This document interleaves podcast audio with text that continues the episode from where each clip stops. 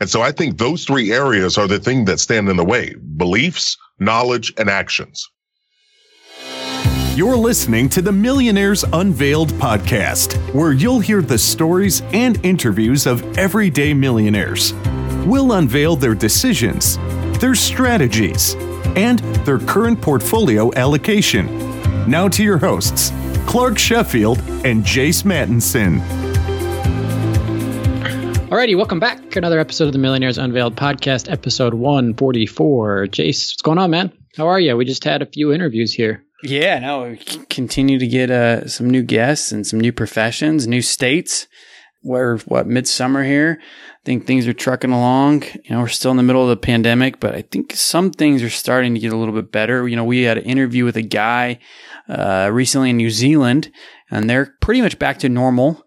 We'll be releasing that episode later this year, but uh, you know, it, has been a crazy time. And I think, you know, as we've talked with, uh, you know, some of these millionaires about their portfolios in the last few months, it's been kind of ins- insightful for us to, to discuss that with them. What's changed, what they did differently, if they did anything differently.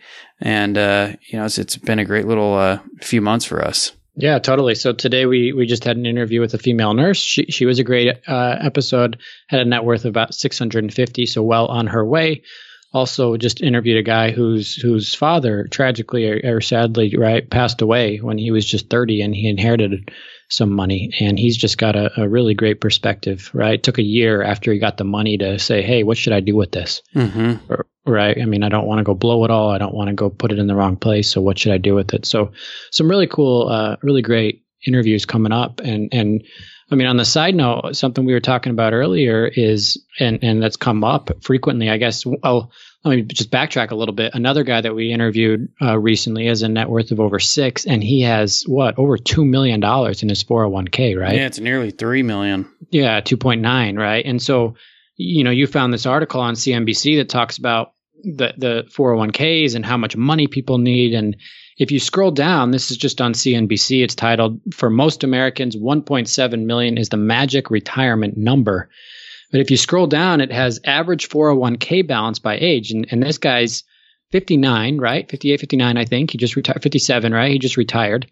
2.9 million in his 401k the average 401k balance for ages 50 to 59 is 174,000. So pretty amazing. Average 401k balance for 20 to 29 is is just shy of 12,000, 30 to 39, 42,000, 40 to 49, 100 grand, and over 60, 195. So it's a it's a pretty interesting article, right? And I think that's a question that is being talked about more often. But previously, the question of hey, how much do I need to retire? you know, I think that was hard for a lot of people and, and probably still is to find an answer to that. Yeah, you know, you bring up a great point in, in trying to figure out how much to have, when to retire. You know, we've got this whole movement of retire early, uh, you know, that's going on. And, and maybe this pandemic's pushed some of that back for some people. But you know, you mentioned that article, and I also came across another one on, on Bloomberg this week that talks about, you know, 401k plans no, ma- no longer make so much sense. And it went back into the history of when the, the, the 401k, you know, became available and what the federal marginal tax rates looked like back then, the capital gains rates and, you know, likely retirement brackets and everything else, and where the interest rates were around, which is really shocking. I mean, 1980, they were around 15%. Today, we're like near zero. And, you know, the, the whole premise of the article was that it doesn't make as much sense. You know, back then, tax deferral, you basically got an equivalent of almost a 9% return just by deferring, you know, some of that income. Whereas today, it's a whole different story. So, uh, you know, I think these articles are great and, and they paint pictures, you know, for us to, to, to think about I think back to the the one you just mentioned, that millionaire we just mentioned, and and the guy's, you know, he just retired. He's in his fifties. He's got a very well diversified portfolio. Worked a corporate job, uh, you know, majority of his life, and it's pretty remarkable to look at his portfolio. Somebody who's gone through it all, and and look at the diversification and the options he has in terms of taking his income and how he takes his income. You know, the more and more millionaires that, that we interview, I, I think a lot of them are, are, you know, are on that track. And as we get closer to those ones that are, you know, at the 50s and 60s, we'll see that for the most part, a lot of them have some sort of diversification, even if it's in one asset class. You know, the, the guy in New Zealand's in primarily been in, in all sorts of different asset classes uh, over his career. And, and, these other ones that we have coming up, many of them will will be in one one to two asset classes for the most part, but they'll they'll start to expand their portfolio over time. Yeah, exactly. And even even some of the people that we've talked to that are in real estate heavily or 100%, right? They say, "Hey, I own real estate, all types of real estate, first of all, right? Whether it's single family, multi, and then in different locations. And they're like, it's not fair to say I'm not diversified, right? Because every market's different. So, anyway, just a, a, a, fun thing. If, if I think we've talked about this on the show before, Jace, but one thing I know we've both done in, in to kind of back into our number of how much we need, we both sat down and said, okay, if I was doing everything I knew I wanted to, right? How much do I need? So how often am I going to buy a new car? My is my house paid off? How much am I going to spend on food? How much am I going to spend on golf? How much am I going to spend on travel? How much am I going to spend on vacations? How much am I going to spend taking my kids on vacations or whatever it is, right?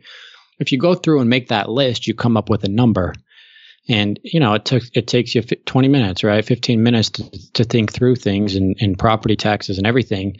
And then from there, you say, okay, right, I need 50,000, I need 100,000, I need 300,000, whatever it is. And then you, you can back into how do you want to get there. And I think that's a good exercise, especially if you're trying to build streams of passive income, right? Then you know exactly how much you need to live the life you want to live. Yeah. And just while we're on the, on the topic, you and I went through this exercise, what, I don't know, a year, year and a half ago and trying to build this. And I, and I, I think for me, it changes every year. Even though I went and did it, you know, at my 30 years old, have another kid and my portfolio adjusts and I, I look out and working backwards, like it changed. Did did it change for you at all when you when you think about yours? Or are you still pretty? Set yeah, we just no, we just did it. So my wife and I were driving this last weekend, and, and, we just did it. She hadn't done it before, and so we just talked through it. And it's interesting. And yeah, I mean, it could go up, right, if you have kids, but mine went down a little bit because I'm like, I, I don't, you know, the the lavish things I think I wanted, I don't, I don't need it you know? After a while you start to say look i value the time and the flexibility more than i do the money. Yeah. You know? So i think as as we learn and we grow we, we start to change a little bit right? And, and certainly we do as we talk to all these millionaires and the common thing is i want time. I want flexibility. I want freedom to do what i want to do when i want to do it. Mm-hmm. right? So that it changed it, it came down a little bit for me and who knows maybe it'll go back up when i get my pilot's license that my wife won't let me get but we'll see. So we got we got a fun uh, interview this week uh, with chris hogan so guest interview today he has graciously given uh, given us three copies of his book. So two copies of his new book, Everyday Millionaires, and one copy of Retire Inspired. So if you want to enter the drawing for that, just shoot us an email, millionairesunveiled at gmail.com, and we'll just pick uh, people at random after after the first week of the week or so of this episode going out. So again, Chris Hogan, that's two copies of Everyday Millionaires, one copy of his first book, Retire Inspired. So just shoot us an email if you want to enter that giveaway and we'll mail them out to you. So great interview with Chris. We, we talked to him about insurance. We talked to him about the mutual fund categories that he and Dave Ramsey recommend. So really good to have Chris back on the show. He was, he was on what, Jace two years ago ish, maybe almost now. So yeah, it's been a while. Yeah. Fun to have him back on last episode. If, or yeah, last week's episode, if you missed that 143, we had Randy one of the most interesting things is he said he bought Tesla at 34 bucks and he bought Apple as a young kid. So he's been able to really uh, grow those holdings and, and also invest in some real estate along the way. So great interview last week, great interview with this week with Chris, and some fun interviews coming up. So thanks for listening. Thanks for tuning in. If you enjoy the show, please leave us a review on, on any platform that you listen to. It helps us grow the show and reach new interviewees. So without any further today, please help me welcome Chris to the show.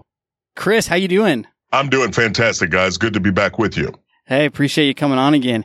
So last time we had you on, your book had just launched. Tell us a little mm-hmm. bit about the book tour and all the people that you got to meet going on that tour. Man, I can tell you this. We did a uh, almost a four week book tour uh, all around the country. We started up in New York and finished out in California. Uh, it was absolutely amazing to get out to see people in the book signings and to meet people uh, and to spread the message. It was a lot of fun, a lot of work. It felt like Groundhog Day, where you wake up and you do radio, you do TV, you do signings, you do events. Uh, but I tell you, it was an absolute blast. Totally. So, millionaire, we talk about it on our show. You wrote a book about it. Your study c- consisted of over 10,000 millionaires. You talk about retirement being a financial number. I know you had the retirement quotient calculator. We always talk about is 1 million enough anymore? W- what's your take on that? Well, I mean, my, if you're following my plan, a million dollars should be more than enough right? But it depends on where people are, are, are financially and what their goals are and what lifestyle looks like. So you all know I'm allergic to debt. So I want people to get themselves out of debt, have an emergency fund and be investing and having that money continue to grow. Uh, but is a million enough? It depends. You know, I'm talking to some people that want to travel, you know, a couple of times a month abroad, uh, versus someone that might want to, you know, travel once a quarter. So it depends on lifestyle. And I think the goal is, as we all know, is not to just get to a million, but to keep investing and growing that money. Totally. So, what do you think holds people back from getting to that point where they're able to kind of take advantage of compounded interest and, and investing and to grow, you know, that, that portfolio, if you will, that they're able to get to that point where they can retire and maybe travel twice a month? Yeah. Well, I think there's three things holding people back, to be honest. Uh, those three things are beliefs, knowledge, and actions. Uh, the belief side is really believing that you can do this, right? And I can remember growing up in Kentucky, you know, little country boy. I, I didn't know millionaires. I didn't know what that was. I thought you had to be a pro athlete, an entertainer or someone to be able to reach that status. But then regardless of where you grew up or where you went to school, believing that you can do it. The next one is knowledge. And this is where we have to grow our knowledge about money there's so many nuances out there. There's so many terms and so many things we have to be learning consistently. And then finally, actions, the things that we end up doing. Are we budgeting? Are we, are we attacking debt? Are we saving and are we investing? And so I think those three areas are the thing that stand in the way. Beliefs, knowledge, and actions. Yeah, it's a good answer. And of all the people that we've interviewed, the millionaires, we've interviewed about 150 millionaires now, are heavy on education and, and personal development and learning, right? Even the people that are worth a hundred million, we had a guy on worth a hundred, he's he's pushing himself to learn, right? And so it's it's something we're seeing from all of our guests, regardless of if they're at five hundred thousand, a million, or a hundred million. That's oh, something that's. I mean, and I can tell you guys this: so that you know, the, the I've talked to several billionaires, and they're cut from the same cloth. And so there's something to the mindset of wanting to grow, wanting to learn, but also being aware. I think too often times in our society, we try to complicate the simple right? We want to make things sophisticated and make things more complicated than they need to be. And if you've ever read the book, The Tortoise and the Hare, right? The tortoise wins. And because the hare gets distracted, gets off the plan, starts trying to do nine different other things where the tortoise is just focused and steady. And so I think there's a lesson inside of that kid story for us, even as adults. Yeah, totally agree. And and we should have mentioned at the beginning of the show, Chris was kind enough to provide two copies of his his new book, Everyday Millionaires, and then one Retire Inspired. So if you listen to the intro, you did listen to the intro for this show, then then you know how to to entry for those. So Chris, thanks again for for donating those. You're very welcome. So you mentioned debt, right? I want to ask you about real estate debt, right? Because I know Dave and, and I'm sure you are too big on not taking out debt for real estate, right? Dave always says, hey, if you're going to buy real estate, buy it in cash. Is real estate bad debt? Is that what you recommend? What if somebody wants to you know, if they're living in a house and they want to turn their primary residence into a rental, do you is that something? Should they do that? Is it bad debt? Well, you know, the only time you'll hear me or Dave talk about it being okay to take on debt is for a mortgage. And even inside of that, we tell people a 15 year fixed rate mortgage for your primary residence. Uh, but you know, guys, listen, I've gone to grad school. I've heard the terms OPM, other people's money, the topic of leveraging, right? Using other people's money to do this and that. And what I've learned throughout my years of doing stupid with money is that debt brings risk. And in the middle of this COVID 19 thing that we're all experiencing right now, risk is something that people are feeling the crunch of. And so because of this, even for real estate, even for business, I'm going to tell people you got to see debt for what it is. And interest that you pay is a penalty. Interest that you earn is a reward. When you use someone else's money, you're charged a penalty called interest. And so people will try to debate with me, you know, about using debt for investing and all these things. And I'm okay with them being wrong. I really am because the reality is, is debt brings risk. Now, I've got friends, I've got people that I know that I'm close to that will use debt. Uh, they are, you know, they're juggling and doing that. But I'm going to tell you, the crunch right now during the COVID 19 has really shown what I know to be true, and that debt is a threat. It's a threat to your mental peace. It's a threat to your relationships. It's a threat to your just overall well being. So I encourage people to stay allergic to it even for an investment property, save up, pay cash. I know it's slower. I know it's going to take longer, but I know there's no risk involved because here's the deal, fellas. I've never heard of a foreclosure on a paid for piece of property. Right. You never hear of that. And so it's all about a mindset and being clear on your mission and your goal. Yeah. I mean, you're definitely taking some risk, right? You're borrowing money. So that's to- right. Total, totally with you there. And we've had people, I mean, Jace correct me if I'm wrong. I think five or so people that were primarily invested in real estate who lost it all in 2008 yep. and 2009 you know uh, and okay the ones we've talked to have been able to build it up but you know there's plenty out there that haven't Oh yeah, and here's the thing, you know, I've talked to many. I've coached probably close to 40, 50,000 people in my career. People that have started off with debt and then they see it for what it is and they've been intentional about trying to whittle it down and pay it off. And to me, that's the way to go. Um, you know, I don't want people listening to your show thinking, oh my gosh, I've taken on this debt for this investment property. There's no fix for me. No, that's not true. But seeing it for what it is and understanding that all it does, debt just takes it requires a payment. It doesn't care if your family gets sick. It doesn't care about the economy. It doesn't even care about the COVID. Debt wants its payment. And so I want people to see that for what it is and really start to get intentional on paying it down and then eventually paying it off because there's no better feeling than a paid for piece of real estate. Mm-hmm, mm-hmm. So let's talk COVID. You mentioned COVID here and and you guys are big, right? Three to six months of emergency fund. Mm-hmm. Is that enough now? I mean, during COVID, if somebody had just three months, I mean, now they're getting the stimulus checks, right? And then and you have the twelve hundred, you have the unemployment if you lost a job or got furloughed. But yeah. is is should they have more now? Three to six months? Well, I'm going to tell you, you know, this COVID 19 has thrown a shock into everything. Um, and I've heard the most awakening about having an emergency fund people that said, you know, I didn't have it and now I get it. Now I see the, the, the benefit of that versus the people that have had it in place, whether it was a three or six month emergency fund. If you had that in place as we sit here on like month three and a half of this situation, you're okay. Doesn't mean you're not stressed and you're not worried about someone else's health or your family's health, but financially your world hasn't been rocked. And if you didn't have it, what you felt is the severe crunch. So I'm going to stand beside what we've been teaching people for years. I think three to six is good. I think anytime you have someone that's self-employed or has volatile income, a six month is a safer bet uh, just because you do have those peaks and valleys and things that can happen. But I don't want people to go overboard. I don't think you should have a 12 month emergency fund. And I say that because I know full well uh, people, you know, have consumer debt in their lives. So I want them to to get out of debt, attack debt, and then start to build up the emergency fund. Yeah, it's a good answer. So I, was looking, you know, another piece of this, and Jason and I were talking is in retirement. Jason asked, right, is a million dollars enough? But then also, you know, you often hear, hey, I'm going to have Social Security when I retire, right? And and so I was looking on your site just before this, and you have this Everyday Millionaires Investing Guide, right? You can get it at chrishogan360.com, and you have this this blurb halfway through. It says because Social Security won't replace your income, right? And and you say the average benefit is about thirteen hundred dollars a month or sixteen thousand dollars a year. So even if it's there, which we can discuss if it will be there for millennials, right? It's still not probably going to be enough. Oh, it's not.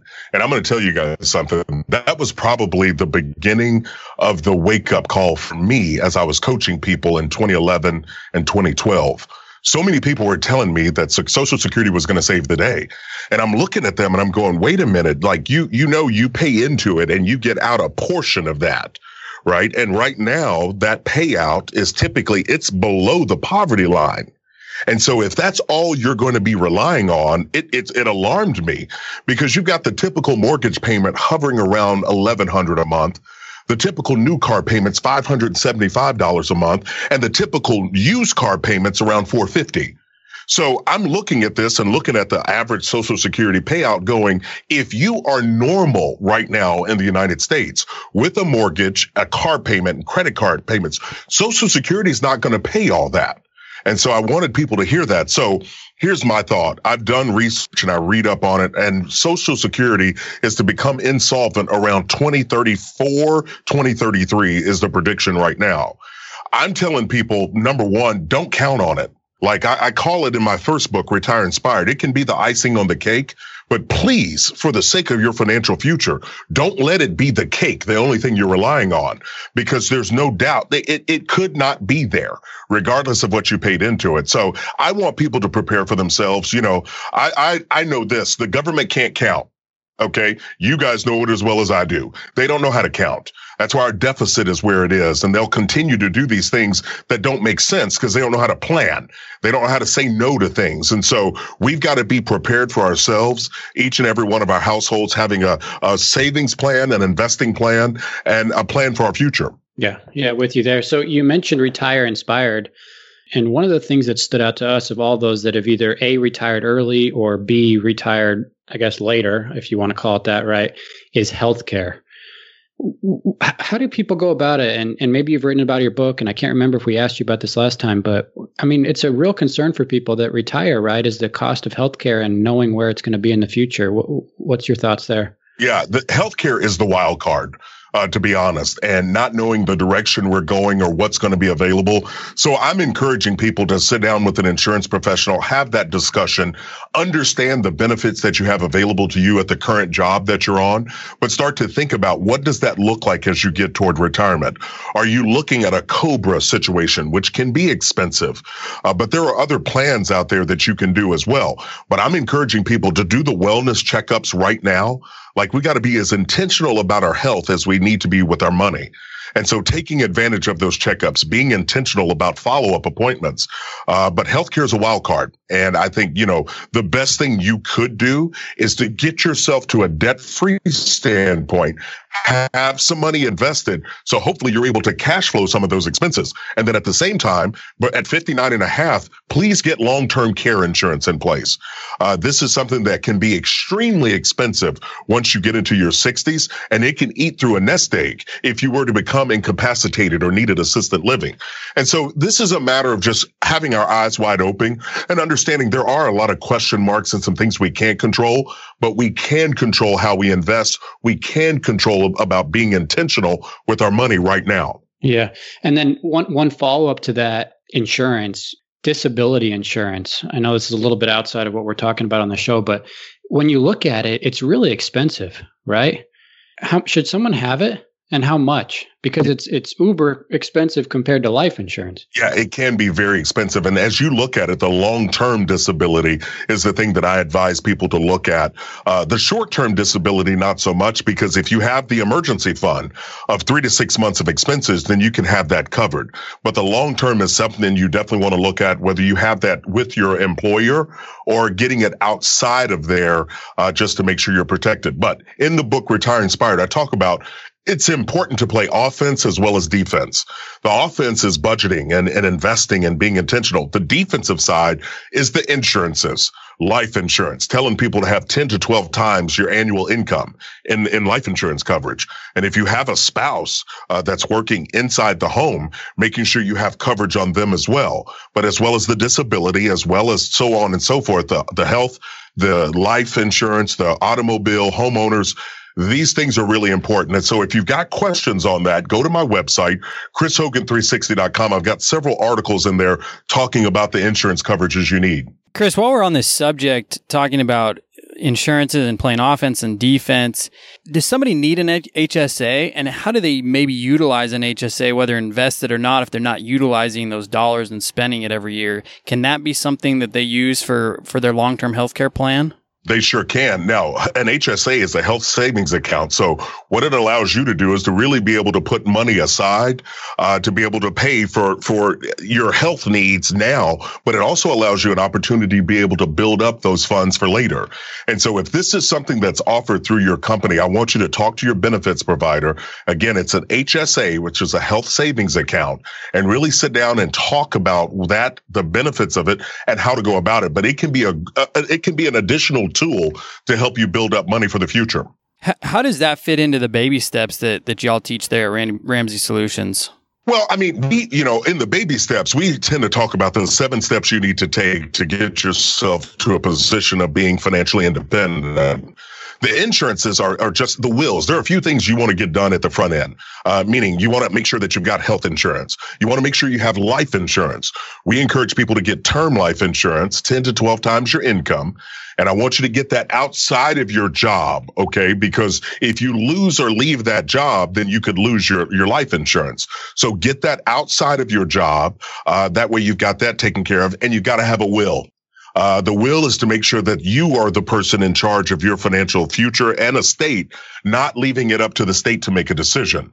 Uh, almost 75% of Americans don't have a will. So that means if they die without a will, it's called dying intestate right? That's a $20 word. The bottom line is the state, your local state will make a decision about your stuff. So get a will in place, make sure you get health insurance in place, and please, please, please get life insurance in place as soon as possible. And as somebody's working through baby steps, getting out of debt, do you encourage them to still contribute to an HSA along that journey or get out of debt first? Or where does that kind of fit? Well, again, that's the the HSA. That's a good question. Even if someone's working through baby step two, trying to attack debt, the HSA, this is your health insurance coverage. So this is something you're going to get in place and have that. Uh, you're going to have money d- deducted from your check, just like you would for a standard health plan each and every month. Uh, so the HSA would be something that would be at the top of the list to get it done if it's available to you, uh, because we're not calling it an investment; it's primarily insurance. And do you encourage people as that balance grows to invest it in the market for, for long term planning, or do you just keep that in cash? Yeah, I I think you know definitely as you get to end of year and it's not money that you've used for your your your your health or used for your family, then you've got an opportunity to be able to invest that, which is a great option. Awesome. So let let's talk a little bit more, you know, here and now with what what the pandemic and people are facing. If somebody's furloughed or if they're worried about losing their job, what are some things and action items that they can take right now financially to kind of maybe secure themselves, you know, for what might take place in the future here? Yeah, you know, unfortunately, we've had a lot of people that have been furloughed or have lost their jobs. And if you are one of those people and you're worried about that happening, a couple of action steps I'd encourage you to do. Uh, first and foremost is talk to your employer.